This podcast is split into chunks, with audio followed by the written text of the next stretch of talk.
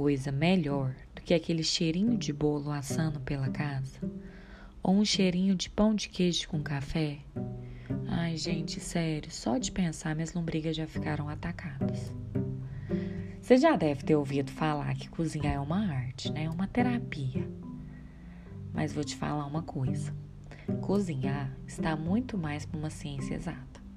É pura matemática, física e química. Já que basicamente a gente aplica fórmulas e respeita as proporções das receitas. Aí você pode me falar assim, né? Ah, para, né, Fernanda? Cozinhar não é só matemática, não. Realmente, gente, eu domino a matemática e já apanhei de muita receita que parecia ser bem fácil.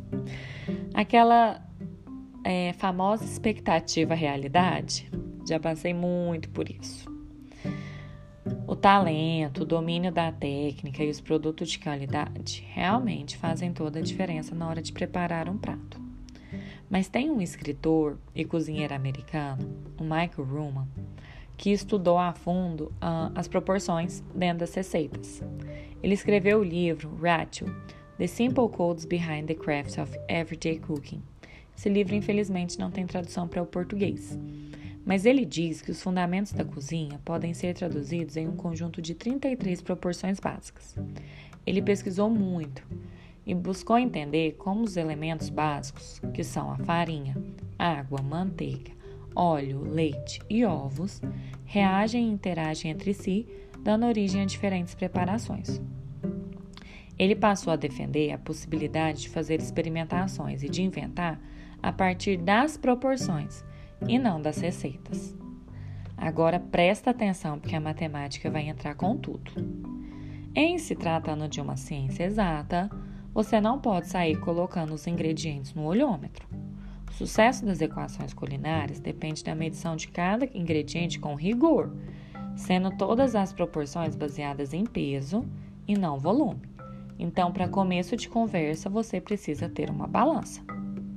Outra regra fundamental é manter a ordem de entrada dos ingredientes, como se fosse uma expressão numérica. Aqui nas receitas, a ordem dos fatores altera e muito o resultado. Vou dar um exemplo para vocês.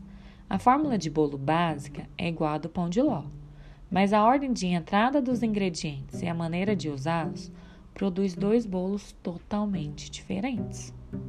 Agora, para você que está começando o mundo da culinária, Praglioli diz que o segredo é começar devagar nas invenções, aumentando e diminuindo 10% o ingrediente, em vez de sair mexendo de tudo, em tudo, né? Afinal, você ainda não é um chefe. Outra forma de criar novos sabores é brincar com os aromas, temperos, ervas aromáticas e raspas de cítricos. Gente, raspa de limão é uma coisa que fica bom com tudo, até com abacaxi. Vocês já experimentaram? É impressionante, delicioso.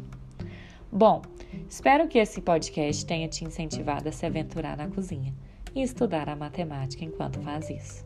Até a próxima, pessoal. Tchau, tchau.